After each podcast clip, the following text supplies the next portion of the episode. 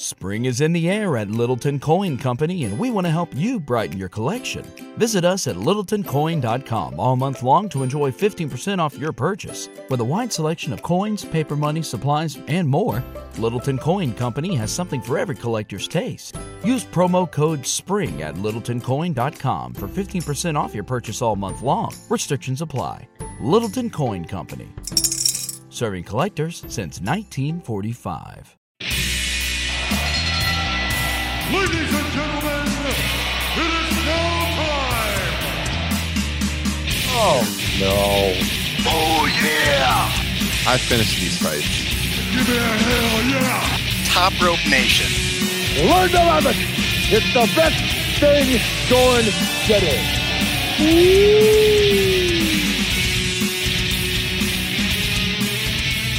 What's going on, everyone? It is episode 213 of Top Rope Nation. We're going to be getting historical on you today. We're talking, you know, patriotism is in the air. It's a holiday weekend here in the United States. Happy early Independence Day to all of you out there. We're talking Great American Bash. It makes sense. It fits the theme. We've got a great guest on the line. We're going to be talking about some of his work as a historian of professional wrestling and then getting him involved in this discussion of the greatest Great American Bash matches of all time. Uh, we're sticking to the early Great American Bash, the original, by the way. We're not talking about the WWE or the NXT reincarnations, but Yeah, the uh, I got I got to go the then. Crockett. That's all I was here for. Damn it. Justin's like that's all I prepped for, man. Two thousands. Justin had a winning rant where he was going to convince us all that changing the name to The Bash was the best thing that ever happened in the history of the show. The great, American Ameri- horrible. The great American part is what killed those shows in 04 and 05. Enjoy your afternoon, Justin. We'll see you next week now. but uh, no, I got Kyle Ross on the line, Justin Joint, as always, here to break it all down. And the very special guest, if you're a big time fan of professional wrestling, if you have been on the internet for any period of time, you are probably familiar with his work. His name is Graham Cawthon. He is the founder of the history of WWE.com. Uh, we've referenced this website many, many times here on Top Rope Nation. It's a great resource uh, if you're looking for any, you know, untold tidbits about house shows. If you're looking for television results, pay per view results. I remember the first time I went to that site trying to find the first wrestling event I ever went to, a house show in the middle of Iowa in the 1980s with only a few thousand people there. There it was. Found the results. I'd always wondered about it. Graham had the results.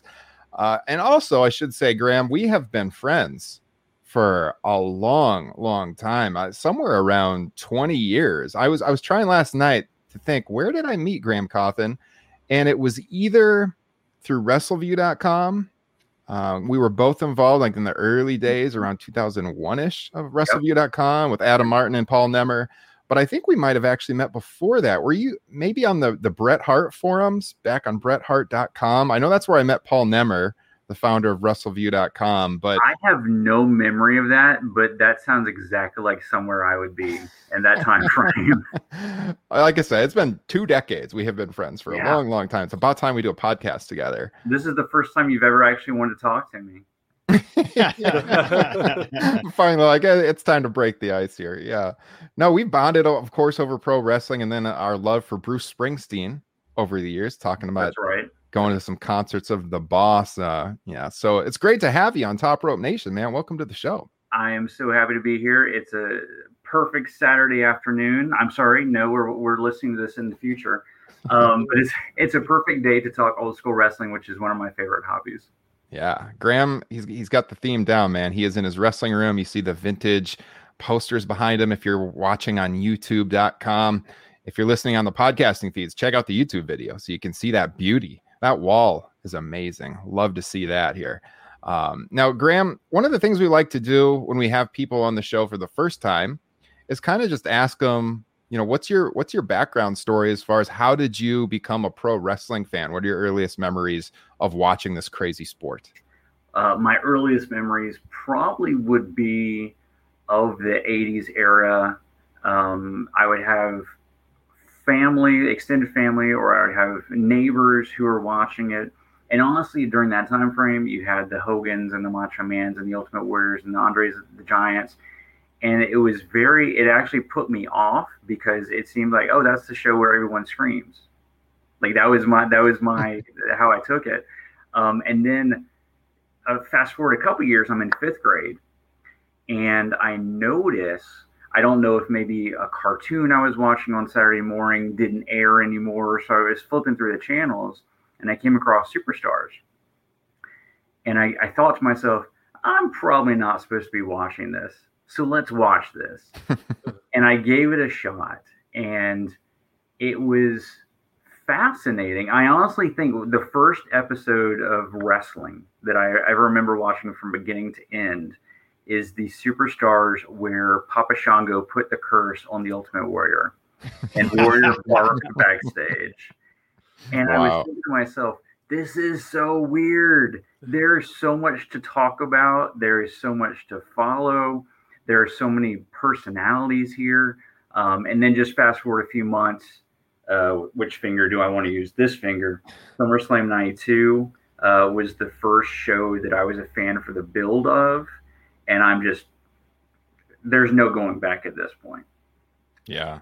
I mean, absolutely iconic. Now, I know you moved around a lot, of course, 20 years of history. I know a little bit about you. Um, and so I believe, wasn't your father in the military?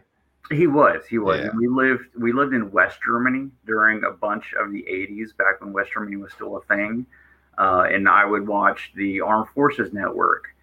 And we would, uh, once we moved back to the States, fast forward a few years later, I'm a wrestling fan, and I'm going through these old VHS tapes of what we recorded from television back on the Armed Forces Network. I found that they aired Superstars and Saturday Night's main event overseas back in the mid 80s. And nice. it just kind of added fuel to the fire of this this thing is this industry is so weird and fascinating and i need to learn more about it and how did how did they get to air that stuff overseas back in the mid 80s when there, apparently there was a there was a uh, war happening in the us between all the wrestling companies and the wwf is going global already mm-hmm. now were you so you were mostly a wwf fan growing up is that correct yes because no matter where i lived i could always get it Right. Okay. So, like me, then probably, I, I Justin talks about it. We we all kind of grew up WWF first. I Kyle had a little bit more background knowledge as a younger kid of what was going on in WCW and Crockett before that. Um, but when, when we get into talking about the Great American Bash, these were events for me that I watched years later for the most part. I, like the mid 90s ones I saw live on pay per view, but the, the old stuff I had to go back and rewatch and rewatch again, getting ready for this podcast. So that I'm guessing that was pretty much the same for you as well. For me, it was um, probably 92, 93. Once wrestling grabs me, I'm going to Blockbuster every weekend. Yeah. And I'm just renting whatever it is that has wrestling on it. Mm-hmm. So that would be my introduction. And actually, I know we'll talk about it later, but. My God, look at that. Wow. The original VHS. Oh, there's no clamshells. Yeah. Amazing. Yeah, I mean that around that period, that's how I spent my weekends too. Blockbuster, they always had a great selection, mostly WWF in my area, but one, once in a while, I could get the old the old Crockett and WCW stuff as well.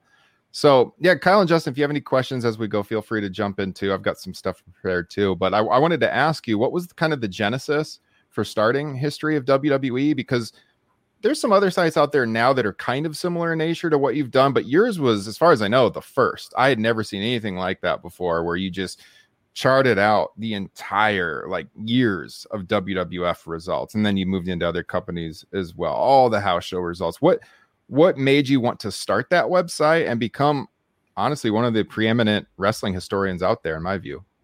Well, that was never the goal. Um, really, it was a lot of downtime, but also a lot of curiosity. Um, I grew up a fan during the mid 90s, so that would be the Pro Wrestling Illustrated heyday, where every month they would have the in, in, in the arena results section shows from all over the world. And there's no way that you could know that all these shows were happening all over the world unless you were subscribing to that or the Observer or something to that degree.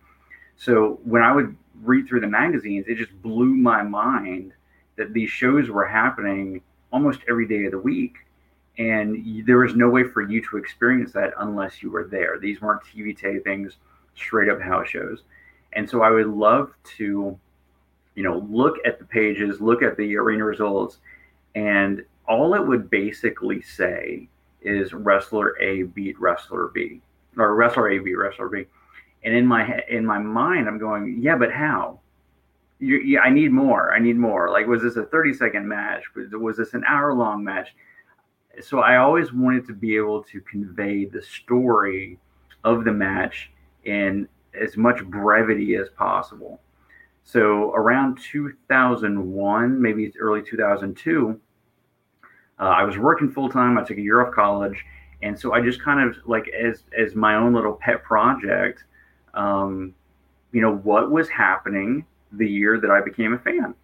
Uh, the the iconic shows that you think of when when you become a fan during as as you're a child. What was happening the day before? What was happening the day after? So I kind of wanted to build that bridge. And then just over time, uh, that year of results became two years of results, became 10 years of results, became 15 years of results. Because you, you've told this much story, but now kind of like if you think of it as a movie, yeah, but now I want to know the prequel. I want to know what came before. So like the headliner in January of this year what was he doing in December of the year before or in July of the year before? You know, when did he come into the territory? So it just grew unto itself. And then as it's growing, people over the world are just organically finding it. And as they find it, they contribute. And so it just become it feeds on itself. And that's how it's done for geez, I guess 20 years now. Wow you know, obviously it's grown into something so big right now. How many new pieces of info do you get per day, per week, per month now in 2021? So full disclosure, about a year a year or two back, I just decided this is too much. So I've taken a step back. Uh, Richard Land has has mm-hmm. really been the driving force over the past couple of years. But I will say, you know, when I was full time into it, you know, maybe a half dozen emails a day, something to that degree. Um, but really, what what got me, what fueled my fire more than anything, was tracking down old footage. And this is pre WWE Network. This is stuff that you'd never find on YouTube. It's finding the old footage from, you know, Crockett in 1984 that very few people had seen, or certainly no one today really talks about, and being able to add that stuff in great detail. Nice.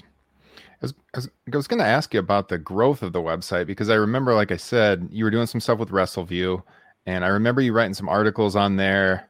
Were you doing kind of like this day in history and kind of tying that into the website, something along those lines? Had you had that, you done much uh, writing in, in the wrestling industry at all prior to launching the website? Very little. Um, I think in high school, I had written for a wrestling site and then WrestleView. Um, full disclosure, I was going to college at that point to be a journalist, which I am to, today. So, yes, there is writing all along the way. Mm-hmm. But prior to launching the website, very little in the industry. Okay. Were there any events at all, you know, as you started going through the years and like you said what happened before this what happened before that were there any events that were kind of like i don't know unicorns for you where it was like very very difficult to find out what happened like that you were chasing down the results anything that stands out where you just couldn't get an accurate story of of what happened at some live event? Off of the top of my head i can't think of scenarios like that. Mm-hmm. what i can think of are scenarios in which i find something and i, I basically go holy crap how does not everyone know this? This is huge. There's something to the something like um, and of course i think everyone knows this at this point. Uh, but you know 15 years ago i discovered that it, while he was nwa world champion sting defended the title against a, a guy that no one no one really heard of after the fact but a guy by, by the name of mean mark. And then I I sit there and I go, Sting fought the Undertaker for the NWA World Title. how, how is, and this is this is the dream match that everyone's talking yeah. about. You know, but no one really knows that that is something that actually happened. and it headlined I think Greensboro and, and another, but but it wasn't really supposed to happen. It was I think there was an injury and and they just threw in uh, Mean Mark to to fill a spot. But that kind of stuff, uh, mm-hmm. you know, maybe someone no shows and this this tiny little town in the middle of nowhere gets something that means nothing at the time but 15 20 30 years ago everyone looks back and goes that's a dream match that we didn't even know happened. That kind of stuff. What's the most absurd bit of info that you've come across that like just made you chuckle? Um, i always love coming across the shows where you know there's like a snowstorm and so pretty much every scheduled match can't happen because half the half the guys are stuck at an airport on the other side of the country. And so the opening match with, you know, I'm just throwing out names here, but the opening match with the Brooklyn Brawler and whoever goes 30 minutes just because they're trying to kill time. and then the main event, which was supposed to be, you know, let's say hypothetically Hulk Hogan and Earthquake, turns into some battle royal with just like the 12 guys that they could find. yeah. I, I remember because I did a, a series and covering 1990, speaking of Hogan Earthquake recently, and I used your site a lot. I was just combing it for like, just give me some wacky stuff that happened during the dark matches or these house shows. And without a shadow of a doubt, the best thing I learned that happened in 1990 WWF, there was a random house show in Salt Lake City, Utah. Savage and the Warrior worked and there was some local DJ who was doing the ring announcer. So they did the DQ finish where Warrior got DQ, and they do the thing where, um, you know, the announcer's supposed to say Savage wins, but he's not the champion. Well, this local DJ screwed up and said Savage was the new champion, and Warrior roughed him up and apparently gave him a clothesline and gave the guy a bloody lip. And I'm like, this is the most amazing thing I've ever heard. Did he go into business for himself? Was that supposed to happen? I just love the fact that, like, yeah, the Warriors clotheslining random DJs and giving them bloody lips for screwing up the announcement. You know, if I'm Warrior in that spot, I might do the same thing just to get my heat back. Yeah.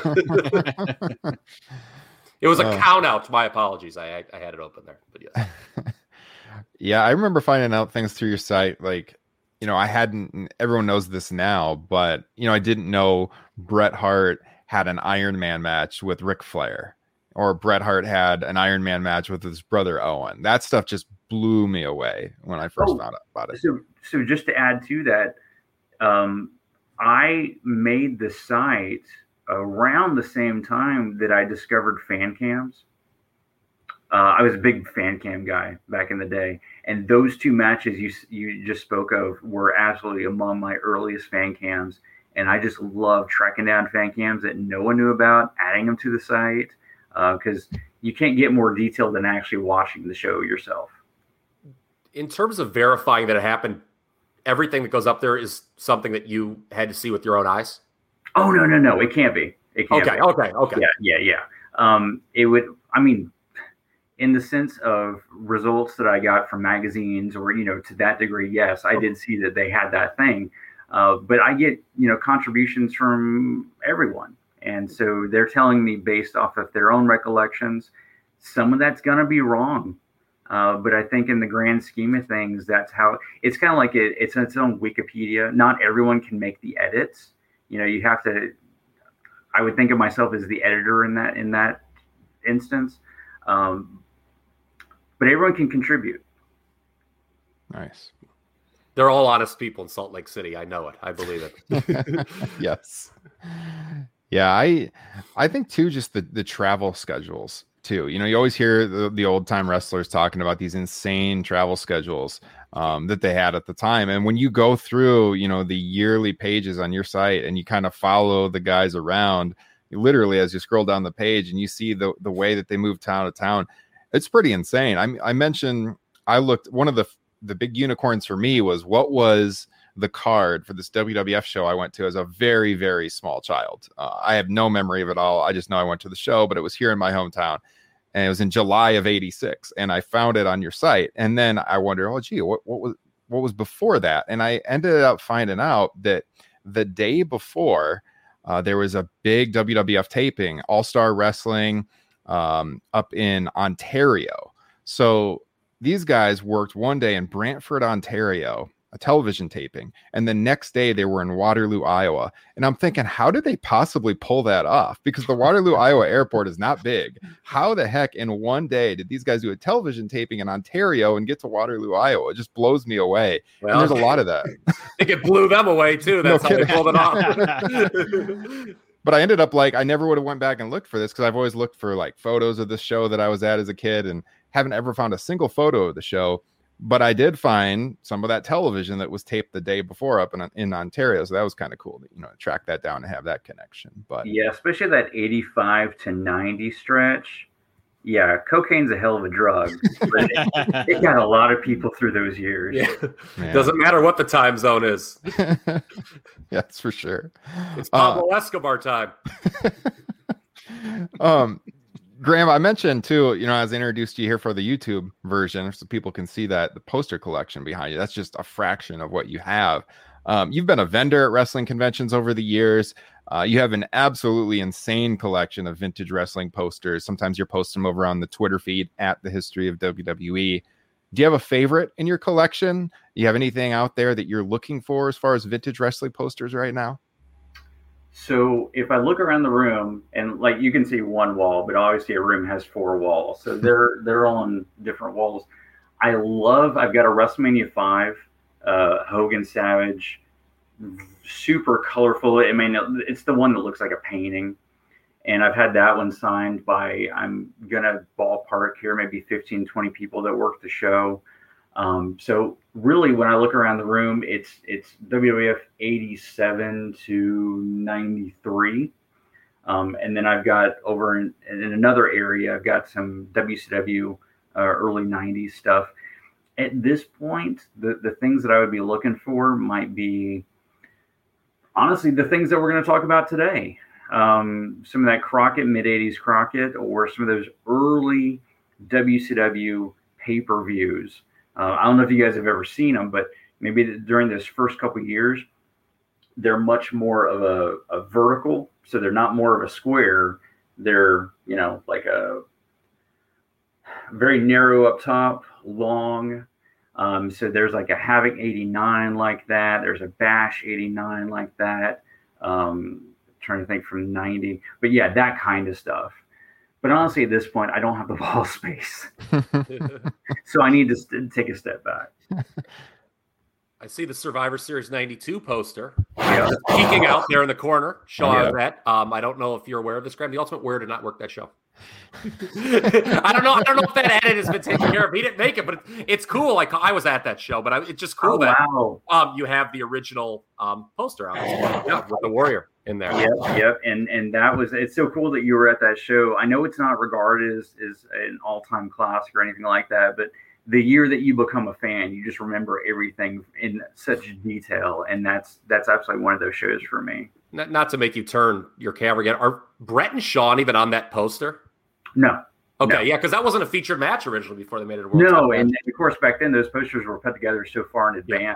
You know, back in probably late September or so, and and Bret really wasn't a featured guy. Mm-hmm. So one of the things that we talk about sometimes on the show is our wives, and we're all married men on the show. And Justin has told this funny story in the past where when he and his wife started dating, he brought her in and he he sat her down and he was like, "Caitlin, I got something to tell you." she's like, "What is this going to be?" And he's like, "I'm a big pro wrestling fan." So we all have stories like that. So Graham, like, how does your wife put up with with the collection? I mean, it's super cool. She has given you the wall space to have this wrestling room. Obviously, you can see in, in my house, I've got something similar, not nearly as cool as yours, but a, a little wall of, of wrestling memorabilia. What what how receptive has your wife been to uh, doing the website, the collecting, and all of that? The she just kind of gives me my space, and I give her her space to do her things. Uh, but no, there's there's no this is not her thing. couldn't couldn't make her a fan, huh? We she took me uh, as we were dating. She took me to a house show in the Savannah area, and uh, she, I do remember us being in the crowd. And she looks around, she sees all the kids having fun, and and this would have been 2016, and New Day was there, and they were huge. And she, I remember her turning to me and telling me, okay, I kind of get it now. I get, you know, the live experience where, you know, I get why these, I get the excitement. Mm-hmm. So I'll give you that. Um, but you can have your room away from everything else. I love it. All right, guys. So before we go any further, I do want to get the usual housekeeping items out of the way. Of course, if you are listening on any of the podcasting platforms, be it Apple, Spotify, Stitcher, Podbean, we're available everywhere podcasts are found, including Amazon. Now you can get us to play on your Alexa device at home. Uh, wherever you are listening, please hit subscribe, leave us a rating and review. It helps the show out so much. I mentioned we're streaming on YouTube. Uh, and so please subscribe to the channel, leave a like on this video if you enjoy what we're doing. Every single show we put out, we are also putting out video versions now. It's youtube.com slash top rope nation. And of course, if you want the best way to support the show, get bonus content each and every week. Check out the Patreon page. The link is in the podcast and video description here. We just dropped our monthly Top Rope Nation Classics show a couple of days ago. We looked back at ECW One Night Stand 2006, almost two hours, a real historical deep dive on that show. A lot of fun. Check it out. Patreon.com slash Top Rope Nation.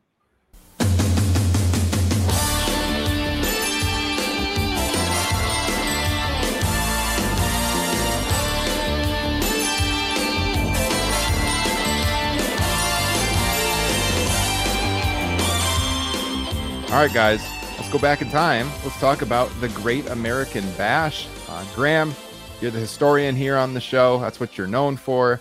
I'm going to throw it to you. What's the genesis for the Great American Bash back in the mid 80s? It all surrounds Dusty Rhodes. So, in you know, whether it be late 84, early 85, Dusty becomes full time booker at Jim Crockett Promotions. And he is competing now with the WWF, who is building up to their first WrestleMania. And what he does essentially here, so they have Starcade. Starcade is a one day event, it's Thanksgiving. Dusty is slowly not only bringing in talent and building talent to be his guys, his top heel, his top babyface, his top tag team, etc. He's also laying the framework for what we see in 86, which is essentially a major event every quarter. So, what we have here is an outdoor festival type atmosphere, almost a concert type atmosphere. And a little historical context here this, the first Great American Bash in Charlotte takes place one week before Live Aid, which is when we think of big 80s concert experiences it's not just wrestling. And that's what we think of when we think of WrestleMania, especially the first WrestleMania. It's not just wrestling. There's a lot more to drive conversation in in the pop culture world. So Dusty doesn't necessarily do that. He's not bringing Liberace. He's not bringing Muhammad Ali. Those kind of names, but he is in in the heart of the of the Carolina territory. He is using a minor league baseball stadium He's bringing in a top country act. He is building toward a blow off for three major feuds in the territory. And if you look at the television from that time frame, you can see going back about three months how they start laying the seeds for the Great American Bash being the blow off here. It is a fireworks show, it's a concert, it's wrestling, it's you know bring the kids we'll have food. Like it's it's a, it's much more than just you know go to the the greensboro coliseum or the charlotte coliseum and see Ric flair and dusty rhodes blah blah blah. So it very much has that patriotic family friendly live event experience marketing around it to make it more than just a wrestling show. Yeah July 6th, 85 was the first event. Um, as Graham said, in Charlotte, headlined by Tully Blanchard uh, defending the TV title against Dusty Rhodes in a steel cage match. Yeah, entertainment. You get that one hour David Allan Coe concert on the show. I, I noticed you preface that with the word entertainment. Think about who your audience is. Yeah, I, I know. I mean, it, it Yeah. makes sense for that. Yeah, for sure. I'm not gonna. Yeah, I'm sure they loved it. yeah. Um, now I have not seen the 85 version. So this was on closed circuit, wasn't it? That I'm not too sure about. Okay. uh, but it was it was among those early, early, early VHS tapes Mm-hmm. that every store had. Yeah.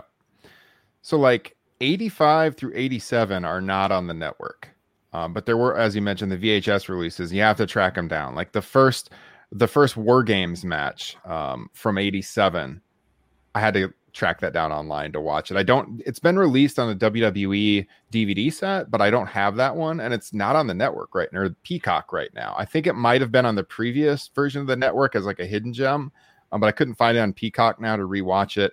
So some of those those early matches from the first three years of the event are kind of elusive for fans to see, at least right at this moment. Uh, and you also have the fact that 86 and 87 were full tours, right? You know, they had like an 86, uh, 13 shows around the country themed as the Great American Bash. But you know, one of those shows comes out as uh, as the Great American Bash VHS tape. Now, was that a compilation or was it one of the? I'm not. I can't remember. Or was it one For, of for shows? which year again? 86. 86 is a compilation. Okay. And that's what this is. Okay. So the major shows were uh, Greensboro, um, Atlanta. So basically all the big hot spots in the Crockett territory. Uh, but just just to go back a moment, they actually ran the tour starting in '86, but all the way up to '89. Even had a tour. Uh, '91, which we don't really think about in any favorable light, but '91 was a tour, um, and even '92 had a tour where they would advertise a lot of local shows as being part of the Great American Bash Tour. hmm Now, did you guys, as you were making your list of the of the best matches from the Great American Bash, did anyone have anything from '85 on your list? I did not, because I actually have not seen the '85 footage. I did not. Okay. I me- did not, but 85 is hot. I mean, if you think about it of the time, 85 is hot. They bring in the Road Warriors, they bring in Kamala, so it's it's a pretty loaded show. Yeah. 85 and 86 are definitely the best years of Jim Crockett Mhm. promotions for those who are looking to get into the product as a whole. Yeah, 85 uh, on the card. I mentioned Dusty and Tully. Uh, the semi main is Flair and Nikita Koloff, uh, Magnum TA and Kamala. Yeah, the Road Warriors taking on uh, Crusher Khrushchev and Ivan Koloff, the Russian team. So there's big stars, especially from that era. The Minnesota Wrecking Crew taking on Buzz Sawyer and Dick Slater. So yeah, a, a, a star-studded show, no doubt about it. But 86 was the first one where now Kyle, full disclosure, Kyle sent Justin and I a list of his top 10 matches right off the bat. And then as I started kind of combing through the results and rewatching stuff, it largely lined up with what Kyle had sent me. I think I only added one match uh, to the list that he had sent.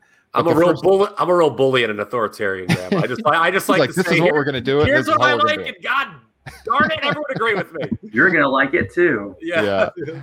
But usually uh, Kyle knows what he's talking about. I call him the wrestling Rain Man, Graham, on the show. He he is very he's got a great uh, mind for the history of the business. And so when he said, "Watch this July 5th match from 1986 between Ricky Morton and Ric Flair cage match," I had to watch it, and my God, the heat in that match is unbelievable. Just a, a great match. Did you have that one on your list, Graham?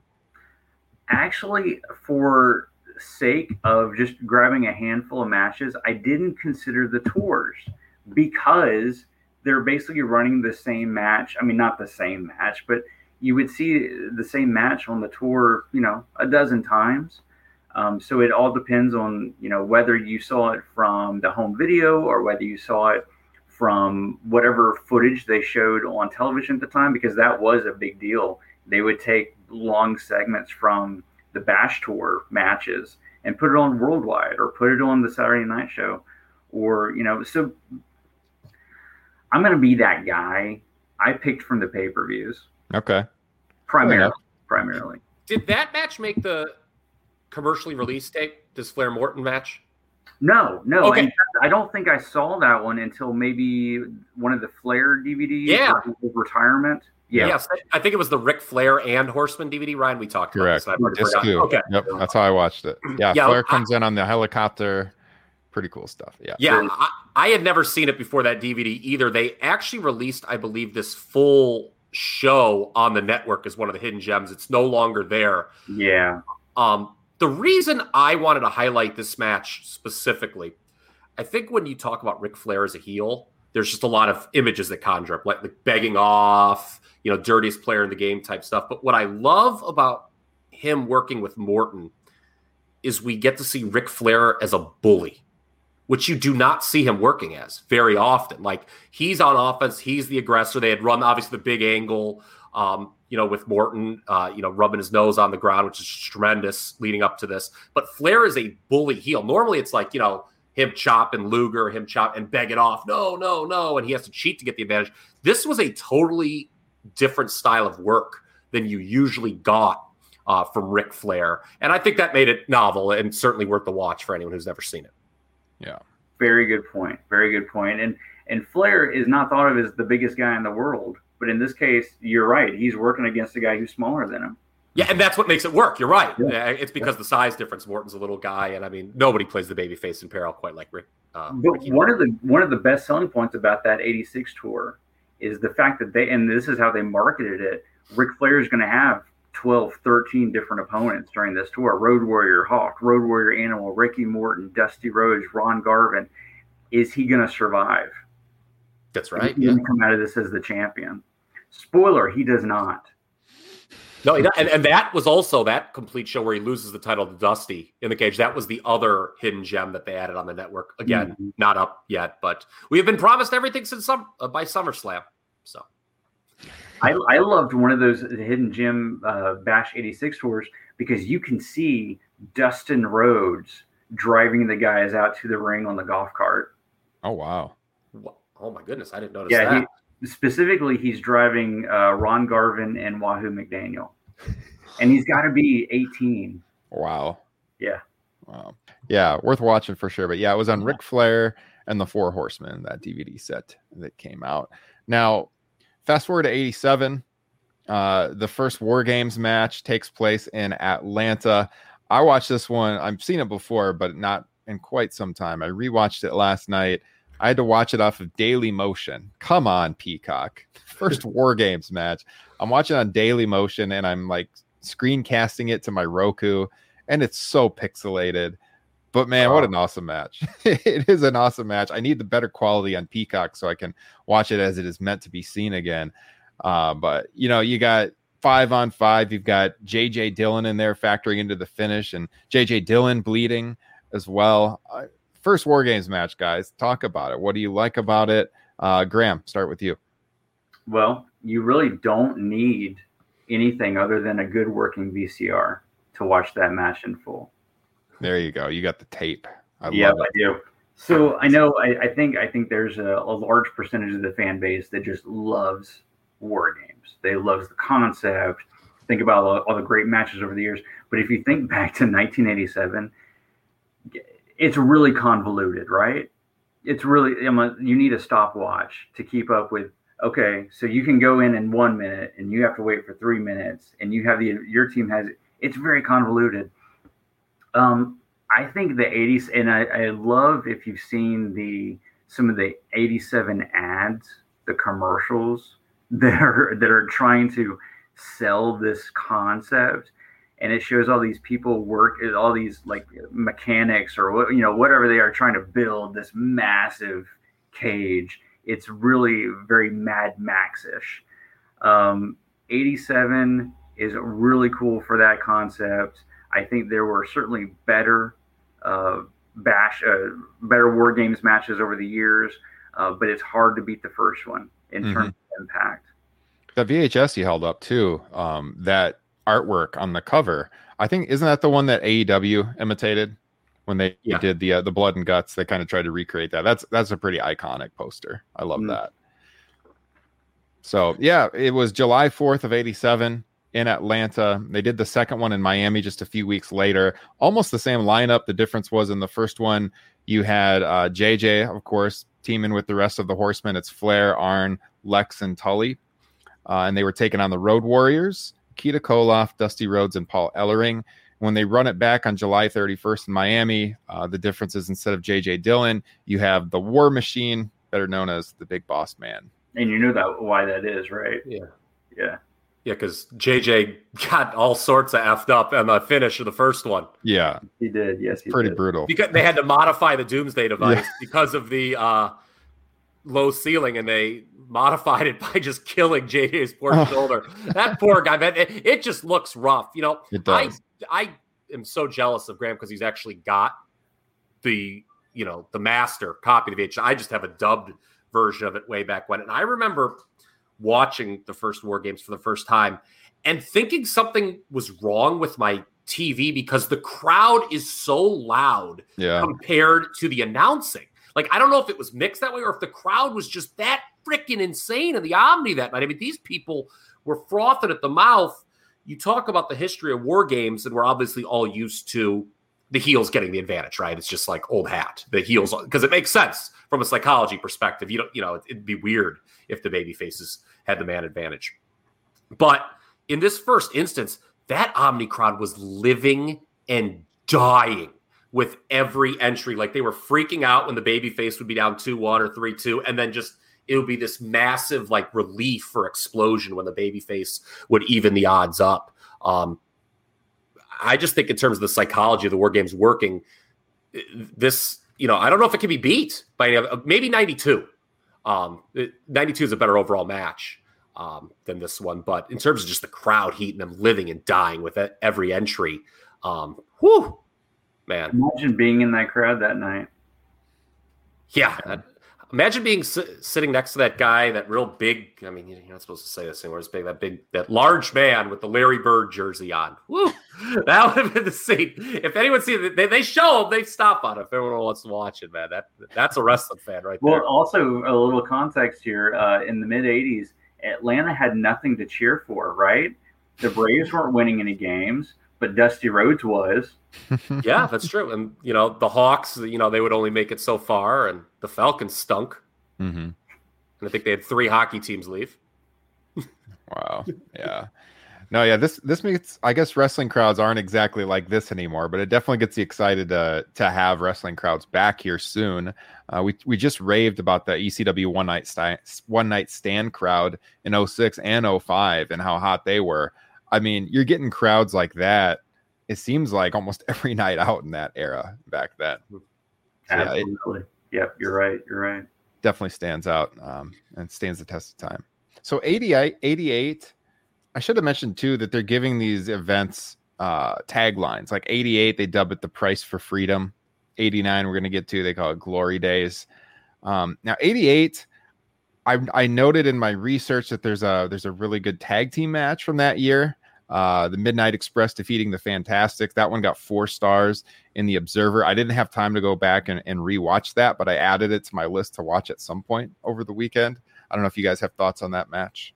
Just Go oh, ahead. sorry, go ahead. No, no, no. I was going to say the match is really good because it's one, the match is really good, but it gets talked about a lot because it does have that pay per view platform. Mhm. If I can make another recommendation, they had a match about six weeks, two months earlier on television that went, I don't know, 30 minutes or 40 minutes, something that.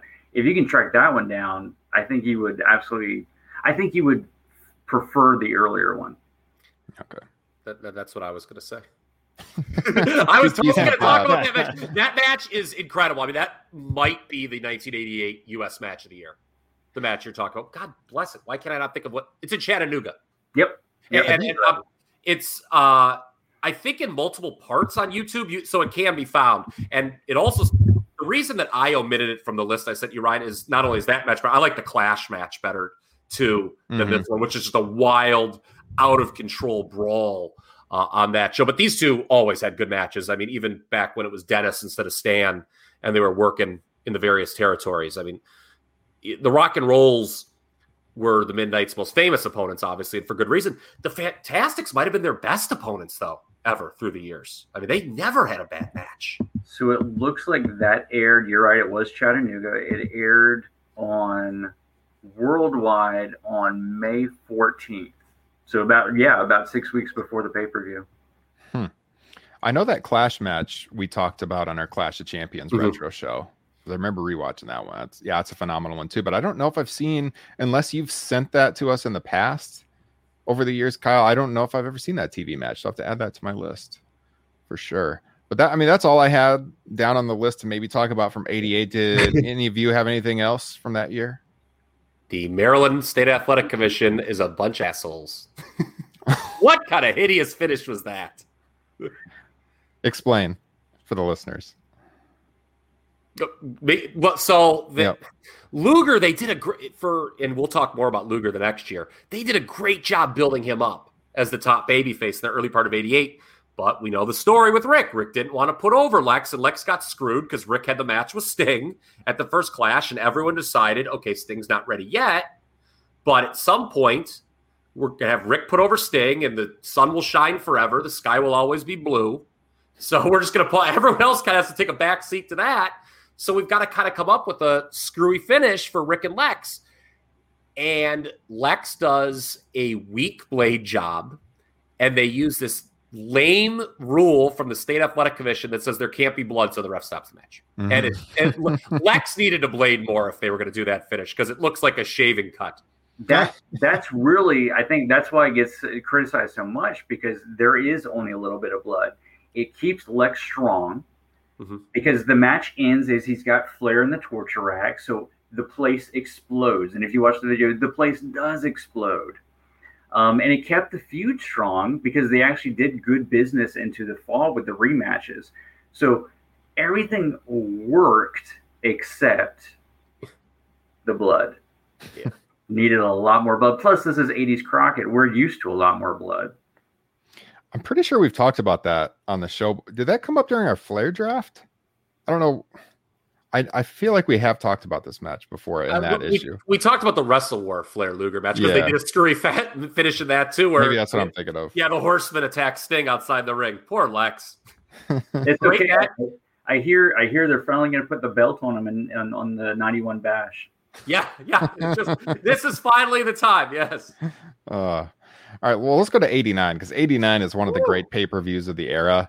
And we've been talking about this in our group text. And this is where I'm going to really bring in Justin Joint to the conversation because I know that this is his kind of match. Talk to us about this Ric Flair Terry Funk match from Great American Bash 89, Justin. Plain and simple, it's a fight. Yes. all these in the majority of the match is them just slapping each other's chests and it freaking works it totally works and not only is the match really good but you have an all-timer uh, brawl at the end where you know the high points are the the crowd just anticipating sting coming out and then him finally rushing the ring uh, him trying to fight off both uh, Muta and funk. And then you have flair just like all of a sudden appearing in the camera going after him. Uh, and then my favorite part is you think it's over, Sting and Flair in the ring, Flair bloody, uh, green mist all over him. Uh, and then I don't know which one, but either Funk or Muta threw a chair at him. And, and it looks legit like Flair just lost his temper at that point, And he goes, you know, hurtling out of the ring to go after him. And they just keep fighting. And yeah, all I can say, it, it's a physical uh, fight of a wrestling match. hmm Absolutely. Graham, your thoughts on this one? And that match did make my list. Um, I think a lot of folks, myself included, love everything top to bottom with Bash 89. Uh, but Flair Funk is such a contrast from Flair Steamboat, which is what we had for six months prior. Uh, this is just Flair. You know, is he going to retire? Funk power drives him on the table. We don't know if Flair's in, and he, if, if he's going to stay in the business, if he's going to keep the title. He, it's a fight. It's a fight, and also the surprise of Gary Hart as Terry Funk's uh, new manager. Gary Hart, who's also managing Muta. So there's they, they do a phenomenal job of not only giving us payoff in the main event, but also getting us to Halloween Havoc. Yeah. I I was going to put the website over, Graham. In this case, this is like the kind of stuff that people want to see. It, you know, you can see after the match, Gary Hart's first time time managing Terry Funk in parentheses right afterwards. So you get that good frame of reference. I think. Uh, actually, first of all, let me say this: I love a match coming off just a hot angle, right? Like, I mean, the, it's an all-time angle that they do at Wrestle War '89 with Funk. Pal- In Afterbirth, cult of Cornette people, by the way. Would love to hear your take on that, the, the dreaded afterbirth word. But um, I just, you know, there's just no angle like that that just makes you anticipate a match, I feel, today, right? Mm-hmm. That just come up like, I mean, you're just, it's freaking go time. You're kind of like rocking back and forth in your seat, waiting for this to start. Flair comes out with the ladies, rushes the ring, and it's on. I think that maybe other than the Vader match at Starcade, this is peak babyface Ric Flair. We talked about him as a bully heel earlier, but you know, there's a little sympathy which you don't associate with Ric Flair often, right? Um, and you know, with the points Graham made about is he going to be able to retire? Um, the pre-match interview, all that stuff was cut on the Turner Home Entertainment version. I think I don't remember seeing a lot of these interviews when I went back and watched this on the uh, network. But that interview with Gordon was great beforehand. When Gordon's like, "Ric, you haven't have even had a warm up match. Do you think you're going to be okay? Mm-hmm. Like it is just really, really good stuff. And I'm just thinking, I'm like, man, I don't know if Ric has ever been in better as a babyface than he was in this match. Um, and the crazy thing is, we all know Ric Flair's 1989. Uh, he had a better match with Terry Funk than this, believe it or not. Later, that's what's insane. Mm-hmm. Yeah, go ahead, Justin. Well, I was my one little criticism of the match, and I and I loved it, but rewatching it back, it kind of took me back. Is uh, does it seem like they they brought out the uh, pile driver kind of in the middle of the match, and it didn't really play into it all that much, considering the hype of it? Oh, I honestly don't even remember. You, you mean when Ric did it, or when Funk was going? When when Funk got the pile driver on Ric. I don't know. I think it was far enough along because right, they Flair puts his leg on the rope afterwards, right? That's how they get out of the spot. Because yeah, because yeah, you're right. They mm-hmm. sell it a little bit, and it's like, uh oh, I think Ric's going to lose, and it's and yeah, I think he gets his foot on the rope to get out of it. But they go home not long after, I think. Yeah. And it's it's not an altogether decisive victory either. Like he doesn't beat Funk. Yeah, he a, beats him one, two, three, but he doesn't overpower him dominantly. Mm-hmm. Yeah, uh, because the, cradle, cradle finish, right? Yeah, the, the yeah. feud had to continue. Obviously, they went to Halloween Havoc and beyond. So yeah, but you know that post match brawl, my God, it makes you want to see the tag match. What Justin brings up the crowd wanting to see Sting out there to make the save. I love that and miss that. You know, I know I say this, I miss this in today's wrestling. The crowd wanting a specific person to come out and help and then getting rewarded. That's just so awesome. Yeah.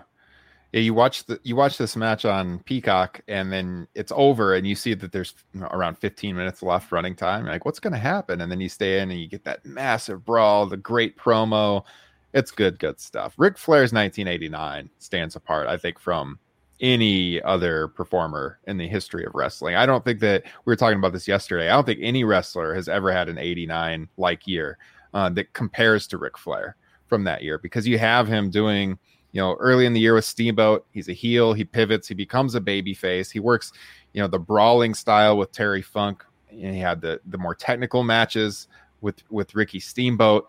I put this out on Twitter yesterday, and I, I had one person say, "Yeah, I kind of agree, but what about Okada in 2016?" And my response was, "I love Okada. I love those matches he had 2016, but I don't really feel like people are going to be waxing poetic about those matches in the same way in 30 years because, you know, to Kyle's point." how badly you wanted to see these matches and the, and the way that they built them up with that awesome angle with the pile driver and the table with Terry Funk that I just I don't know what you think about that, Graham, but I don't see any wrestler in the history of the business that's ever had a year that compares to Ric Flair's 1989. It's just unbelievable. Well, they're both all-time classic feuds. Yeah. And when, when I say feud, I don't just mean matches. I mean the storytelling mm-hmm. between the matches. I mean the mm-hmm. promos mm-hmm. between the matches. Uh, to have something that you could do on television every single week Maybe it's only a one minute promo, but do something on television every single week to build up to a blow off in you know a month's time, two months time, whatever.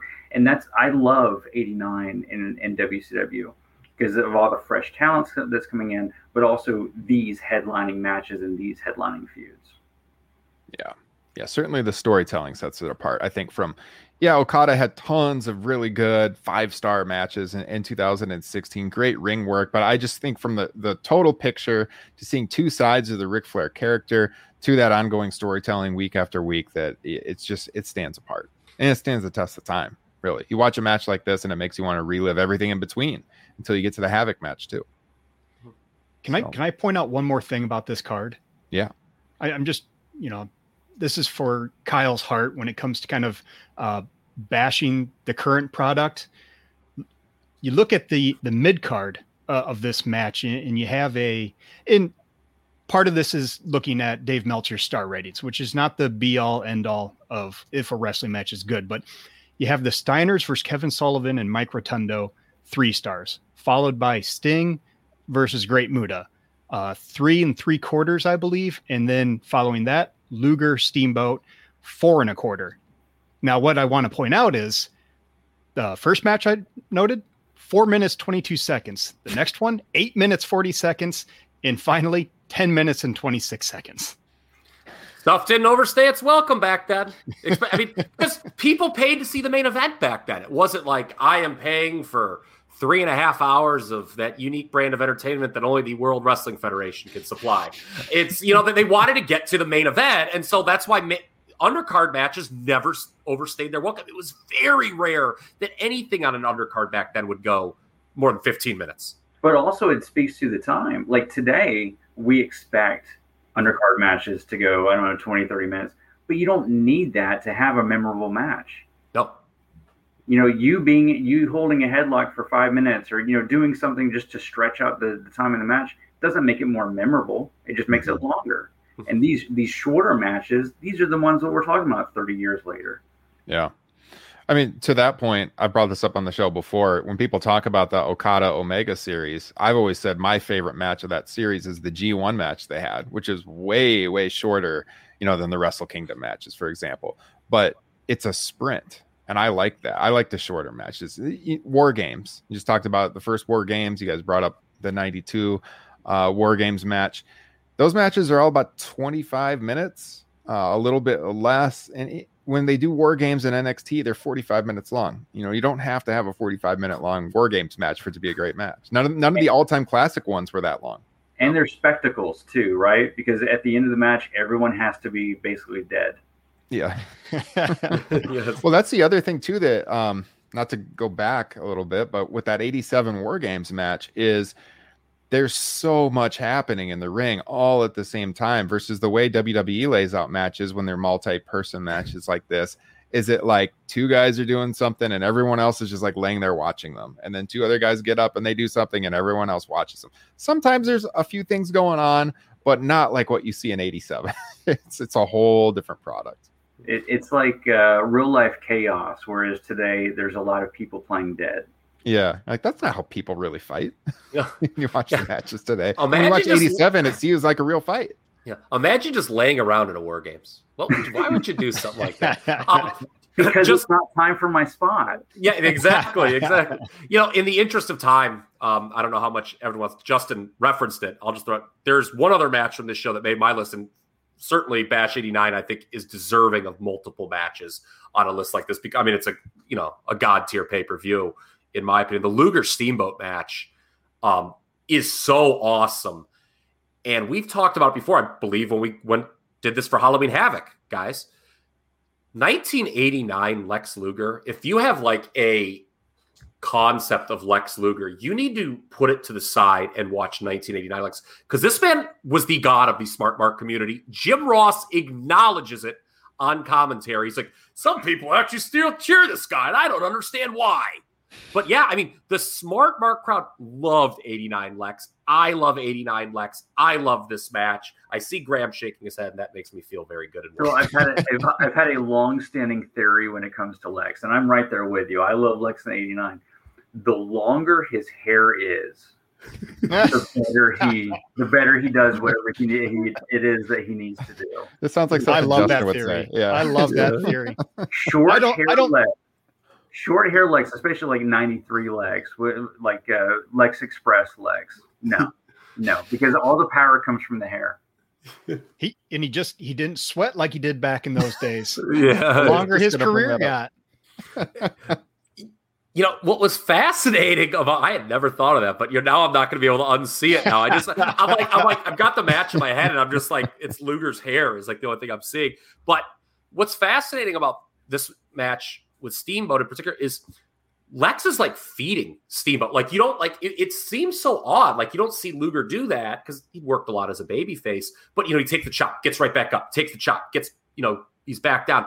You didn't see Lex could move, man, in 89. And I've I'll say it again. I think he should have got the title uh, as a heel at the end of the year. Right. I, I think the instead of rush the sting thing or just be hard headed about it. I, I, really do. And I think then you had had two baby faces opposing him, Flair and Sting. 1990 would have been a lot better. Yeah. No argument. Yeah. No argument. The the more I watched stuff of that era, I, I fully believe you know that Wrestle War '90 where they had they had to turn him babyface because of Sting being out. Oh man, he was white hot as a heel. You know, destroying Sting, destroying Flair. You know, I'm the guy. I'm the U.S. champion. I'm the number one contender. Nobody can take this from me. And now I'm going to take the world title too. And no one could stop him until he turned babyface, and then everyone could stop him. Yeah, and the, that really sucked because the Sting knee injury obviously affected him. I mean, he goes because I believe the plan was Sting wins it at Wrestle War, and him and Luger were going to then work on top the rest mm-hmm. of the mm-hmm. year because Luger had pinned him in that goofy gauntlet thing they did at Starcade. That makes sense. Yeah, and, and that would have been great. I mean, God, that Sting knee injury. I, has there ever been a more catastrophic injury to a promotion than that? But but the blow off. I know we're here talking about the Orton Ricker yeah. Bash. The blow off at the Bash with him coming back and win, win the world title. That's that's like what we remember of 1990 WCW. Mm-hmm. Like for whatever it was intended to be, mm-hmm. that pinnacle moment in Baltimore is such a big moment. It's such a big deal. It's such a you know a what the rest of the year surrounds. I guess I just framed it like that because, you know, I joked earlier when Sting becomes world champion, the sun would shine forever and the sky would always be blue in their minds. And that didn't happen.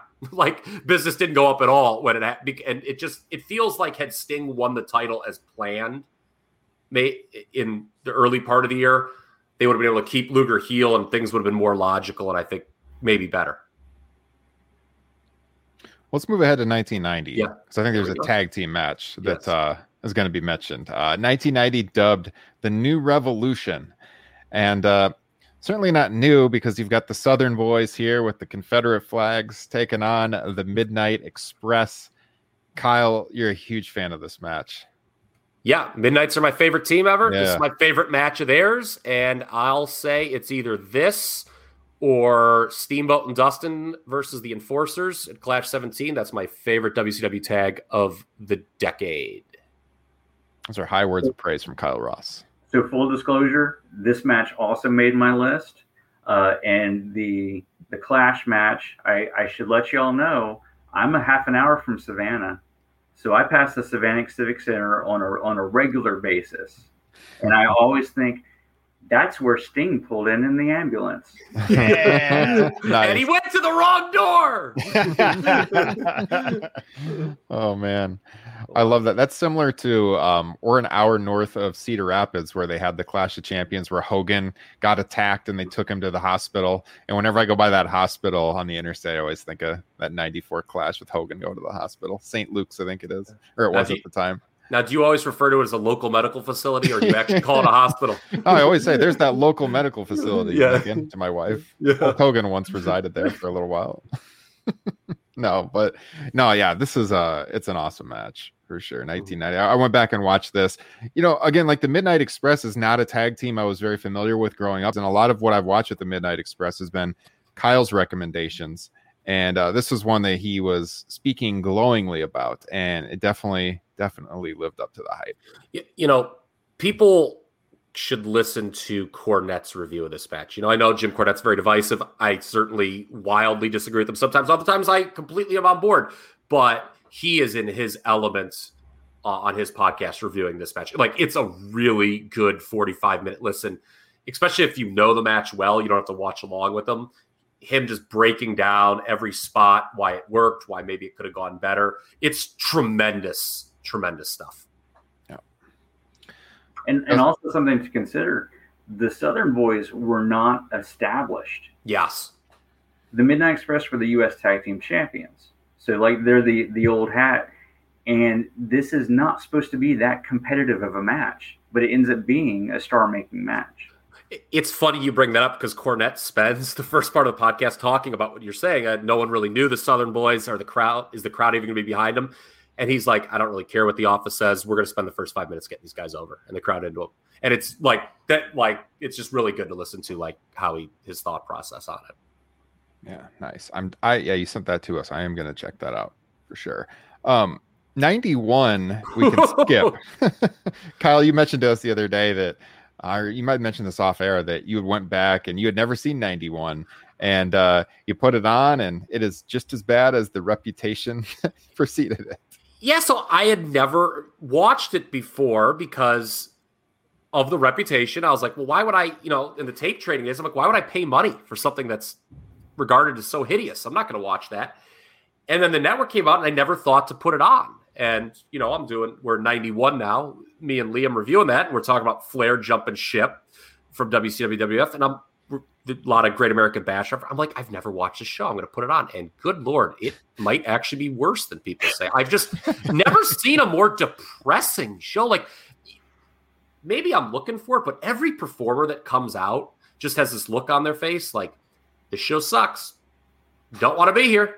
And as Graham, uh, you know, joked earlier, nope, Lex Luger does not win the title from Ric Flair at the show because Ric Flair doesn't bother to show up. yep. Yeah, so I, I certainly didn't have anything from 91 on my list. I don't know if Graham, if you had anything else from 90 on your list, I, I should have given you that opportunity, or if by no, any chance you have something from 91. Nothing, nothing else from 90. Um, I'm sure you guys know, but I did a book on the Baltimore Arena several years ago, and and all these major shows are just you know this this is the home of the Great American, Great American Bash for so many years. But 91, it is rough but if you look at 91 uh, from beginning to end, the whole year is bad. Like the only thing that makes the bash stand out so much is the absence of Ric Flair, and there's not a a main event to save it, save the show. So uh, Wrestle War 91 War Games, I'll give you that. Uh, Super Brawl one, you know, the most memorable thing, Steiners against Sting and Luger. I'll give you that. That's like a match of the year kind of match. And then you get here, and the one guy who typically saves the pay per view got fired. and now you've got you've got all these like new characters like Johnny B. Bad. You've got Oz. You've got all these guys. No one is over. And then the guys who are established, you've got the Rock and Roll Express against each other. So you took the hottest tag team and you split them up. So you killed your hottest tag team. But then the other guys like Barry Windham, who is a heel, Lex Luger, who is a baby face, and then you switch them after the match. So now who's your who's your top baby face? Because your top baby face is now your world champion heel. So there's really nothing, nothing at all. And and in interviewing for the book and interviewing so many fans who were there that, that night, some of them walked in the building that night not knowing Flair had been fired. Oof. Oh, because it happened so I mean it was like a week, 10 days, whatever. So if you missed one weekend of television and you walk in having tickets for the show and you sit down and there's a piece of paper there saying that Ric Flair will not appear, blah blah blah, and like what what what's the main event? Hmm. Yeah, because I think it was just with one week. They ran a crawler on the final week of television or something. It would, I mean, yeah, it was a different time. You didn't have the internet to just push the scoops out uh, back in '91. You know, what folly on that show. It's not just Flair leaving. They have the scaffold match, which is so dangerous. like the scaffold is so thin. And the four guys beforehand were like, I don't feel comfortable doing this. And I'm not taking a bump. So they changed the rules the day of to capture the flag, like it's gym class. no one does anything. It's just four guys holding on for dear life, hoping not to fall off this thing. And freaking PN News grabs a flag to win. Uh, that's fun. The most memorable thing about that match is it's Stone Cold Steve Austin's pay per view debut. Yes, and he and he's the first guy who has that boo boo face on. When I saw when he's like, I, I wish I would be anywhere but I I wish I would make my pay per view debut at a different time. And then the main event is not Luger Windham; it's this mixed tag. it was Rick Steiner and Missy. You guys are going to love this, Ryan and Justin, if you know this. It's Rick Steiner and Missy Hyatt against Arn Anderson and Paul Lee. They've been hyping it for a while. Well, the Maryland State Athletic Commission rears its head again, and you can't have a match with a woman and a man. So they take Missy Hyatt out before the match. I think the hardline, yes, it is the hardliners, capture her. They and Dick Slater and Dick Murdoch. A fan tries saving Missy from their clutches. And do you remember this, Graham? No, I can't no, remember- I can't remember if Okay. because the whole the whole scenario is is just ridiculous and it's getting more ridiculous. Yeah. I can't remember if it's Murdoch or Slater. One of them just takes a wild swing at the fan and drops Missy while Oh. doing it. So they have to. So they've been hyping this. It turns into a handicap match: Rick Steiner versus Arn Anderson and Paul Lee in a steel cage, and Rick Steiner pins Paul Lee, and it's very, very bad. So I'm trying to remember what the original match was because obviously Scott is out hurt, Yes. and I think oh Barry Arn and Barry against the Steiners, and maybe maybe Missy and But, but Lee. Paul Lee and Missy were definitely supposed to be. I mean, because they had been building that on TV for Right. a long time. But yeah, apparently they just never conferred with the, the state athletic commission. Oh yeah, we're gonna have a woman wrestle ma- man, and yeah, like day of, they're like, no, you're not. So, oh. so if, if we got the show as it was intended, we get we get Luger and Flair in a cage, but we also get the Steiners against Arnie Anderson and Barry Windham with Paulie and Missy also involved. Does that save? How much does that save the show? Because obviously it saves the show a little bit. Well, yeah, because I think the whole reason this show is terrible is just because you know it, it was unprecedented losing a main event like that and having these match changes. You're right. I mean, that's what it is. I, I mean, the match quality is not good top to bottom, but yeah, it would be much better. It'd be, I mean, 91 WCW was kind of running on fumes, like you'd mentioned earlier, until they went to the Dangerous Alliance at the end. But yeah, I mean, it wouldn't be what it's known as now. I think it's just the the behind the scenes folly that gives that show its much deserved reputation. Yeah. Justin couldn't handle any more talk about 91 Great American Bash. He just got up out of his chair and left. He's gone. Not the first. Yeah. I think he had to put his kid down for his nap. But uh, let's let's move ahead to 92. Now this one we talked I believe we talked about the match that I think is going to come up about 3 years ago because we did a show looking back at the career of Vader uh, when he passed. I think it was in June of 2018. And that check our archives if you didn't hear it. That one turned out really good. I like that pod a lot. Um, so I'm guessing Sting and Vader is probably on everyone's list. Yes. It is. It is. And I know we've been talking about these all all day. Uh, I have that poster, Bash 92 poster, signed by you know as many guys. Haven't met Liger yet, but as many guys who are still living as, as possible sign that one. That is a favorite of mine. It's such a strange show for the time period, uh, but it's absolutely one of my nostalgic favorites. Yeah, this was an easy pick. I mean, this would be in the tippy top among all the matches we're going to talk about today. Such a great rivalry that Mhm. these two had um, that spanned multiple years. It's hard to pick a favorite pay per view match of theirs between this, Starcade, and then Super Brawl the next year. Um, a heel being put over this strong was very rare in this era. Now we see it all the time, right? Like, I mean, every WWE show, my God, the heel just decimates the babyface. But a heel winning the title cl- relatively clean. I mean, it was pretty. I mean, uh, Sting like knocks himself out when he misses the Stinger splash on the post, but I mean that was pretty clean. Yeah. Uh, heel win back for 1992. So that was a big deal. Um, it's funny when Graham mentioned this being an odd show.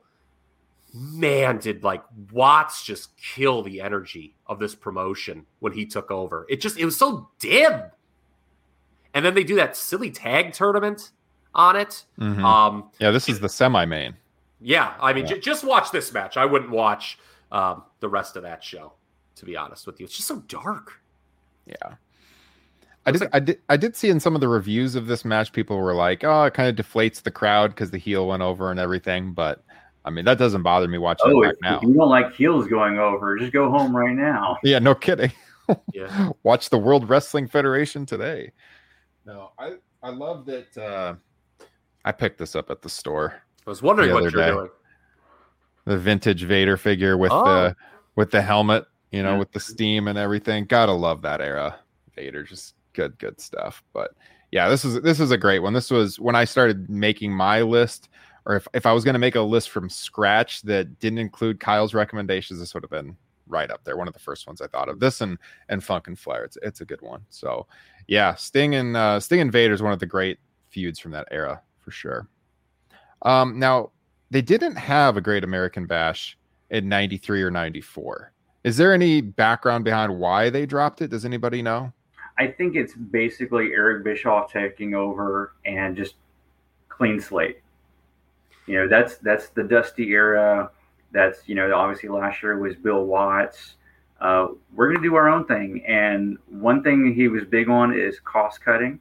Hmm. So no more tours, obviously, or no you know no more big promoted tours. Uh, a lot more television and a lot fewer house shows. Yeah, I, w- I was thinking the same that, you know, it, it kind of coincides with Bischoff's rise to power. Also, Ryan, if you remember, we just did that Wrestle War 92 Mhm. uh, pod. And remember, we were talking about how many shows they had lined up in such a short span. They had Wrestle War, they did the Bash, obviously, that year. They had a Clash, and then they did Beach Blast, the first Yeah. one. And it was like so tight. I think it was a case where it's like, well, we've got to get rid of something. And, you know, under Eric, um, Beach Blast slash, you know, Bash the Beach became a bigger deal than the Great Mhm. American Bash. That was kind of his baby. And so, yeah, I think that's why they cut it, and then they they bring it back when they, you know, were kind of doing pay per views every month because that was a pretty logical thing to do. They had like a campus showdown pay per view or something that they were planning. I think for early in the fall that they dropped too in that era. In '92, yeah, yeah, yeah, Yeah. they, they were, yeah, they were looking to too much, yeah. Yeah. So, so we get to 95, and the one on the list here, I really like this match, especially involving Angelo Poffo, Ric Flair, Randy Savage. Um, maybe not the finish that you would be expecting going in. Uh, you know, Randy is out to avenge his father and the attack, but uh, On no, Father's Day, on Father's Day. But in fact, Rick gets the victory in this match. And I mean, you're talking about old rivals going back to their their WWF history, of course, just a few years earlier. It's kind of crazy looking now. Maybe it's just because we're older, but it seemed like at the time that their WWF feud had been like a long time ago. it's like only three years. You know, changing promotions does wonders. People have forgotten this because we've just had one big national promotion for so long. Shit, Yeah. when you- yeah. When it's, it happens in a different promotion, it's like a whole new world, man. yeah. Like it never happened. Yeah. Yeah, so you look at this match and you think about how, you know, Vince thought Randy's wrestling was behind him and wanted to announce full time. And, you know, he's on a mission to show that he can still work. And he's out there with Ric Flair, who at this point is 46 years old and still doing top level stuff. Great, great match. Actually, if I was going to look at the whole show, I didn't pick anything from '95. But if I was going to look at the whole show, I'd probably go with Pillman and Alex Wright. Mhm. Even though, like, I'm a long-term Pillman guy. Even though they always beat him, they always beat him. Anytime he gets some push, like this is going to be the moment. They beat him. Yeah.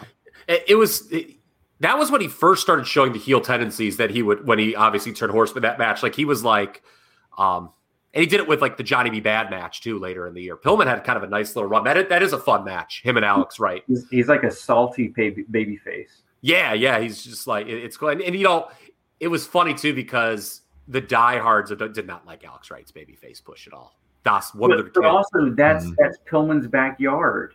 yeah. So Because they- it- one more reason for the crowd to to boo Alex Wright and cheer him. yes, this was in And they Dayton. beat him. Yeah, down just down uh, seventy one there for me, and um, you know, or, or as they call it in King of the Ring ninety three, the Heartland of America. We never refer to it as Dayton, Ohio. It is only the Heartland of America. We're not going to mention the city. It's just this. Um, you know, Ryan, you kind of touched on this a little bit with the Savage Flair match, um, and comparing it to Mania Eight. Uh, it's not as good as Mania 8. Sorry, PWO message board. Sometimes they go a little strong over hyping things, but that's okay. We all like have our favorites. Um, this is kind of similar to Mania 8, just with Angelo Poffo in place of Elizabeth, right? Mhm. It's Savage avenging someone in the family. And it, the other difference is Ric Flair wins here. Um, this probably is the only good thing from the first six months of 95 WCW, which is a wretched, wretched promotion. I mean, we talked about 91 earlier. The first six months of 95 give 91 a run for its money. Woo! woo, it is just the Hogan loving, baby. And if you don't like Hulk Hogan, do not watch the first six months of 1995 WCW. Seconded. Yeah. Justin, we're done talking about the uh the 91 bash, so you are safe to return here. Phew. I made a joke on the air that Justin has had it with this discussion of 91 bash. He's left, got up out of his chair and he left. Um, Justin, anything from 95 bash that you want to discuss? Did you have Flair Savage down? Yeah, I, and, I- and I'm assuming you guys already talked about uh, the Renegade versus Arn Anderson being on your list. Yeah. As I mentioned, the first six months of 1995 WCW were trash. The intro of that show has the Renegade in it, and something like the Renegade's on fire. Really? really? Graham, correct me if I'm wrong, was he not hyped for his debut as the ultimate surprise?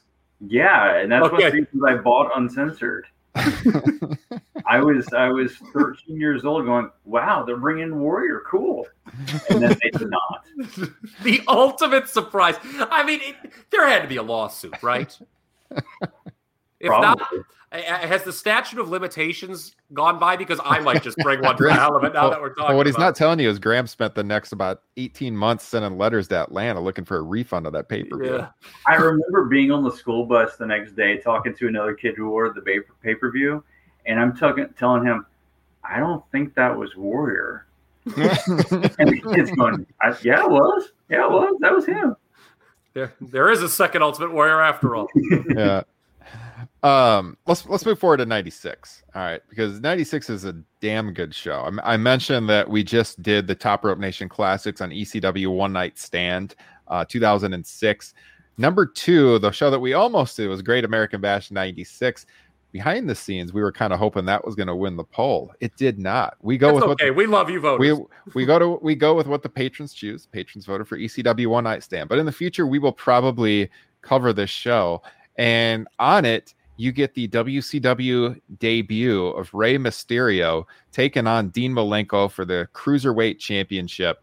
I mean, just a you know a showcase showing that the business is changing. This is how WCW was setting themselves apart from the WWF. You know, as everybody knows, when they brought in the cruiserweights, and this is a phenomenal match. You know, you might think that Mysterio coming in with some hype, they want to put the title on him. They don't. He loses the match, uh, but it is a, a spectacular one. So this is on my list. Anyone else have this?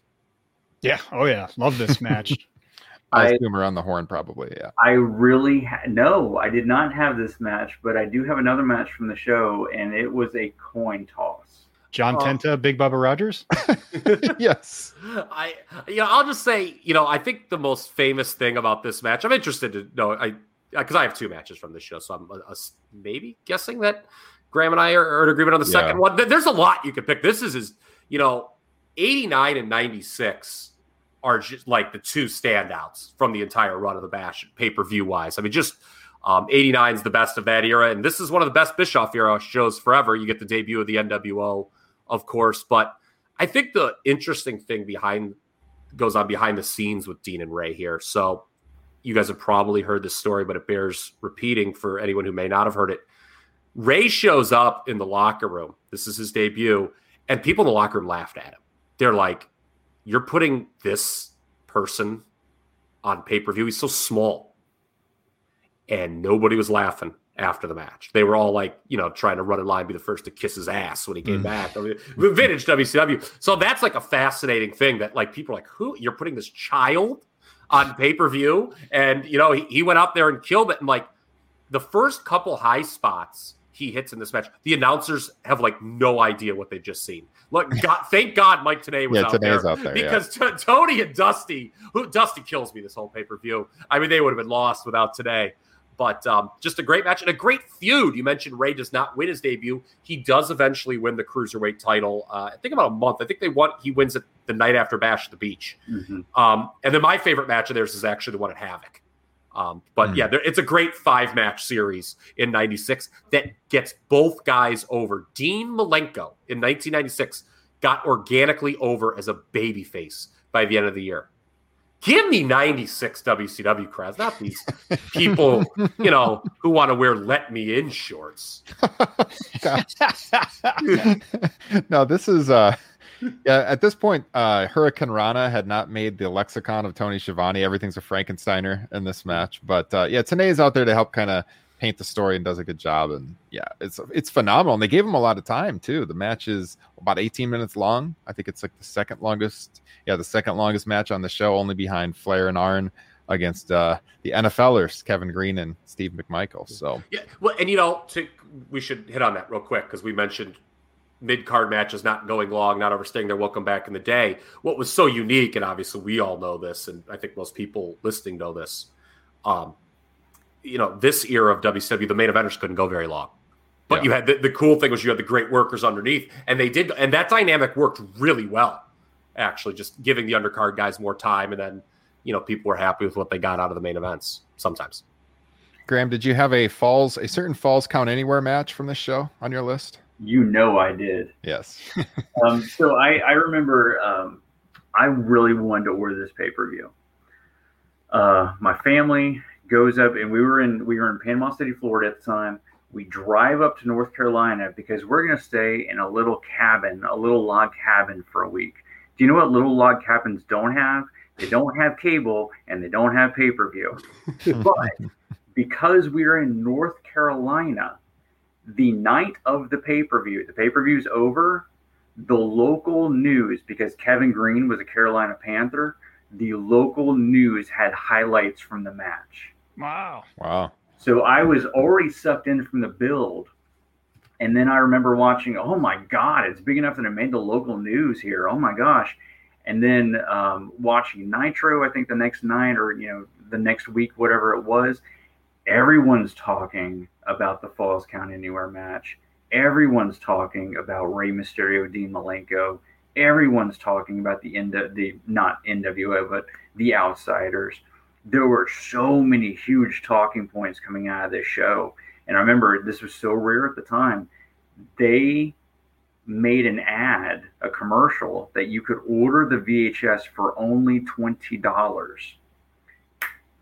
I did that immediately.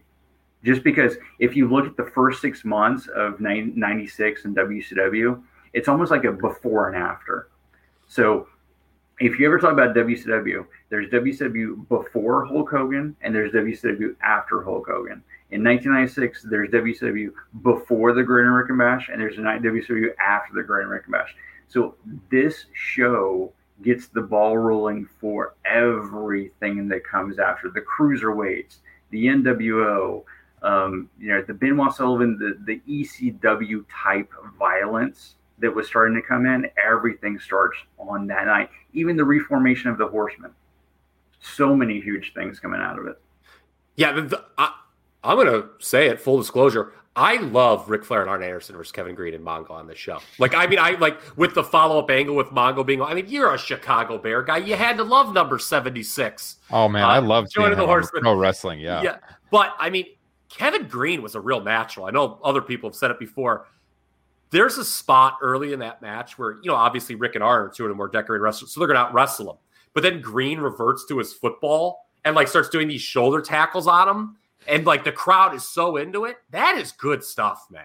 Mm-hmm. That is really, really good stuff. And, you know, with the falls count anywhere, it's such a novel brawl at the time. Like you didn't like if you weren't watching ECW, you did not see stuff like that really in 1996. You know, them brawling into the crowd, into the bathroom, the bathroom. Dusty Rhodes saying, There's a woman in the men's room. I mean, that will never not be funny. Um, but they yeah, go, was, they going to get that some relief, baby. Yeah, yes, he, yes. he just could not stop making toilet jokes. Yes, um, yeah, that is such a great line. Um, and Benoit wins, actually. My God, Chris Benoit won a WCW paper. I mean, no, that, that's certainly, you know, not something that anyone's going to rejoice about now. But at the against, time, yeah. Against the guy who had been feuding with Hulk Hogan for the longest time. That was that was a big shock to me too. He got owned. And that really if if I wasn't already a huge Benoit fan, that was the moment. Mm-hmm. Yeah. And that angle afterwards, if anyone's unclear and is watching this, it wasn't watching the time when Arn comes out and people are like unclear if Arn's going to help the fellow horseman. They were doing this weird horseman storyline where they were falling apart, and then they just kind of junked it when you know the, the promotion really got going. So yeah, and the, the pop when Arn like reaffirms that he's on Benoit's side is just so awesome, man. And I mean, Hunts Kevin Sullivan and Baltimore explode. yeah, I mean that- that's horseman country, so it was the perfect place to do it. So Yeah. Excellent. Good, good stuff. Yeah. 96 Bash is an all timer. Um, now, when we get to the later year, years of the Great American Bash, I mean, post 98, I have nothing on my list. I went through, I didn't have a lot of memories of watching those shows. I, I did at the time, and uh, I think I forgot a lot of it for good reason. But uh, when I went back through those cards, I'm like, yeah, 99 and on, like nothing's gonna nothing's gonna make the list here. But 97, 98, a couple of things stood out. Um, Kyle, let me just throw it to you. What do you got from 97 and 98? I have nothing from 97. Um, there's some good stuff on there, but nothing that really stood out. Like the Dallas Page Randy Savage Yeah. match was good, but again, I don't think it's my favorite of theirs. I think I like Spring Stampede better Yeah. if you put a gun to my head. Um, but from 98, obviously one of the more remembered things of that era was the best of seven or eight uh, with Benoit and Booker. And that's a really good match. This is the final match. Booker wins. And what kind of stinks, um, you know, there's a lot of things that stink when you watch Benoit matches now, but um, one that's a little lower down is this was the period where WCW began getting very frustrating in that you had mid card guys who were clearly ready to break out of the pack, these two included, and they were not rewarded. This was actually the first WCW pay per view I did not watch live in like over a year and a half. So my, if anyone thinks, oh my god, like you ordered all those pay per views, you had so much money. No, my buddy had a scrambler and we watched them all legally. But um, I think the statute of limitations is passed on that. But yeah, I remember this was the first that we're like, you know, guys, we're not going to get together for this one. Um, and yeah, but you know, I've watched the match many times subsequently, and yeah, Benoit and Booker they kill it in the opener, and the rest of the pay per view stinks. Yeah.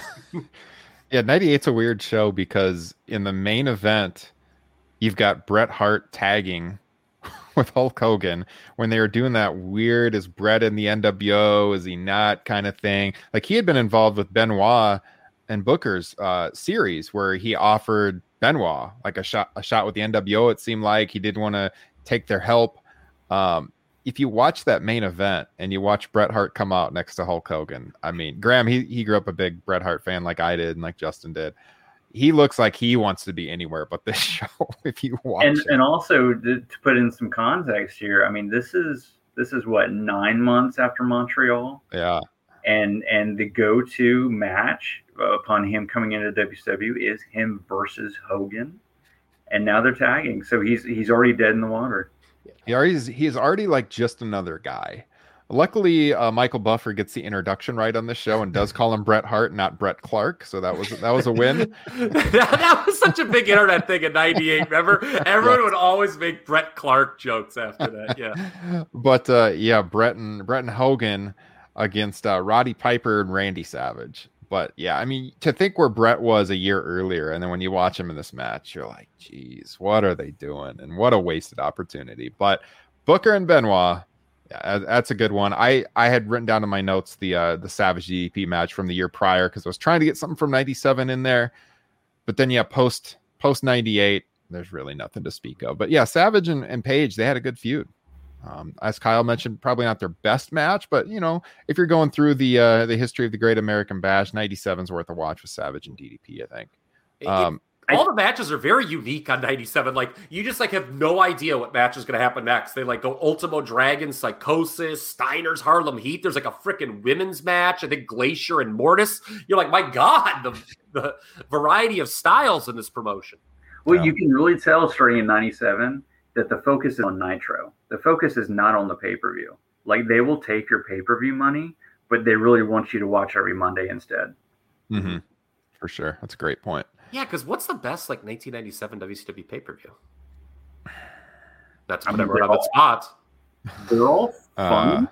Yeah, they, they were like because it was like a hot promotion, but like I'm trying to think like none of them like really stood out. Halloween Havoc, I would probably pick. Yeah, Well, yeah, because with Eddie and Rey, yeah. But like the whole show is either it's either phenomenal matches like that or super hot feuds. hmm Mhm. You know, you were talking about uh, Bret in '98 uh, at the Great American Bash. correct me wrong. Is that the show where somebody phoned a that called the arena and said Stu Hart had died? Oh, it might have been. I forget when that happened. I I want to. Th- I think that was a Great American Bash show, maybe. I'm almost positive now that it happened because they like Bischoff said like you don't have to work the show. Because when you when you mentioned Bret, I mean obviously Bret is, is not you know exchanging Christmas cards with Hulk Hogan at this point, but it, when you mentioned how he looked, that like kind of jogged a memory. I'm like, I think this might have been the show where somebody phoned the arena and to, to tell Bret Stu had died, which was a lie. Obviously, it was a prank call, which is a just a freaking hideous thing to do. It This- was. It was a show. Yeah, I just googled This it. is Bret. Okay, I was gonna say because it's Bret's only bash match. Yep. Okay, all right, yeah, so that makes sense. Yeah. How about that, by the way? So that's another reason he didn't want to be there. He's yeah, no doubt. But uh yeah, I'm looking at an article right now. Yeah, Bischoff and Dillon offered Bret the night off. Uh, but later Bret received confirmation his father was actually alive and well. But still shaken by the incident. Uh the, the prank obviously kind of stayed with him the rest of the night. So they were booking him bad. Yeah, that on top of it. Yeah, Bret looks like he wants to be anywhere but the Great American Bash that night. Um, did you guys have any other matches on your list in, in the later part of the 90s that we should hit on before we wrap this up? Graham or Justin? No. No, 2000, 2000.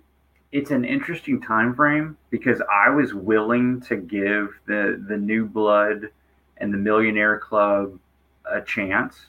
Um, I like the concept of taking all the established guys and making them the the underdog.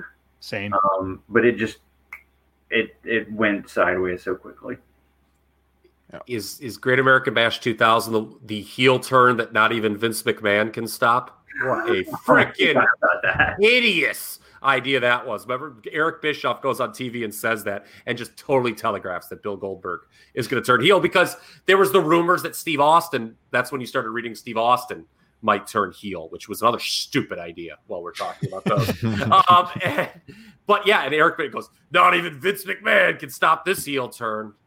Yeah, sure. He was really staying up all night thinking about that one, Eric.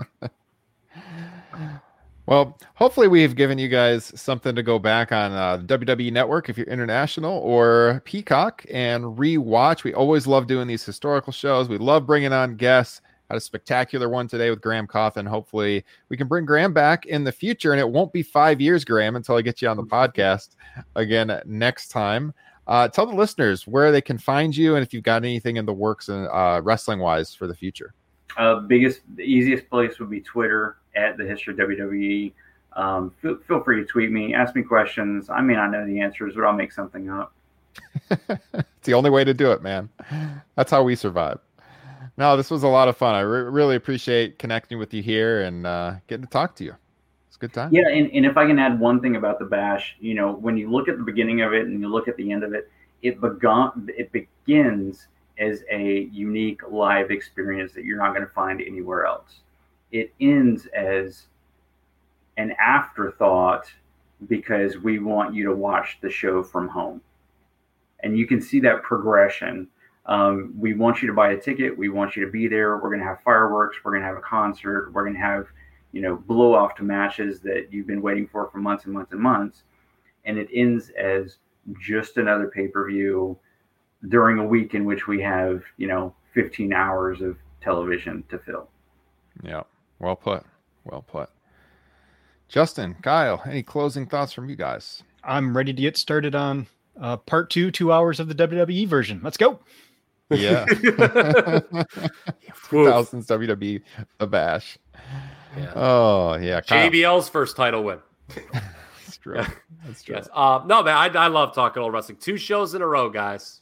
Two shows in a row. Love talking about old wrestling with you guys. Thank you so much, Graham, for coming on. It was great. And, uh, you know, hopefully one day we can convince Ryan that Top Rope Nation Classic can become the main thing. And then we'll just brand when we talk about present wrestling, Top Rope Nation present. We can just flip the thing yeah, yeah, we can just flip it all on its head because, man, it's, it's just great to go down memory lane. All right. Hey, well, speaking about that, I should mention that uh, if you want to hear us talk more current wrestling, because we have been doing these classic shows the last couple of weeks, uh, Patreon, or if you have the Spotify Green Room app, Kyle and I will be on there next week talking about the latest news in pro wrestling. You can listen live on the Spotify Green Room app. Follow myself and Kyle, and then we post them in podcast forms as a Top Rope Nation extra, the bonus show over on Patreon every week. So if you want to hear us talking about the WWE releases, for example, that just happened yesterday, I'm sure we're going to be addressing that uh, next week and all the latest with AEW and WWE. Yeah, I was going to ask you. I assume we're doing a Dynamite post show as well. Uh, we could. Okay. We could. It's always it's always fun doing the game planning live on the air. Yeah, we can. a window into the backstage Yeah. of Top Rope Nation there. Yeah, we'll be talking about that. But uh, yeah, follow the show on Twitter at Top Rope Nation. We have a Facebook pro wrestling discussion group. Join that. Search Top Rope Nation Pro Wrestling Discussion. You can find Kyle at TRP Kyle, Justin's at Justin Joint, and I am at Ryan Drosty. We will see you guys next time. This has been episode 213 of Top Rope Nation. Enjoy your Independence Day weekend. Watch some classic wrestling. Catch you next time.